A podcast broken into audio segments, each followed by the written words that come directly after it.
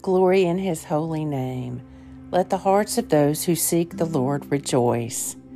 Today is Thursday, December 8th, in the season of Advent.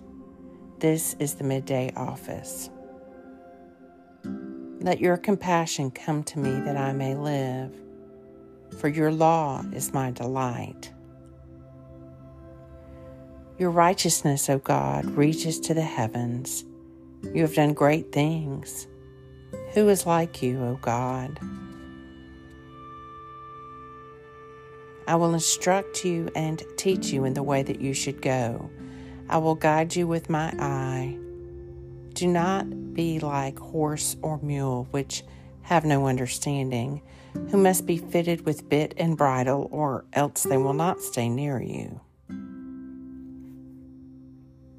A reading from the prophet Isaiah. Once the oppression is past and the devastation has stopped, and those now trampling on the country have gone away, the throne will be made secure in faithful love, and on it will sit in constancy within the tent of David a judge seeking fair judgment, and pursuing uprightness. Isaiah 16. I will instruct you and teach you in the way that you should go. I will guide you with my eye. Do not be like horse or mule, which have no understanding who must be fitted with bit and bridle, or else they will not stay near you. The Midday Psalm Our steps are directed by the Lord. He strengthens those in whose way He delights. If they stumble, they shall not fall headlong, for the Lord holds them by the hand. I have been young, and now I am old but never have I seen the righteous forsaken. Psalm 37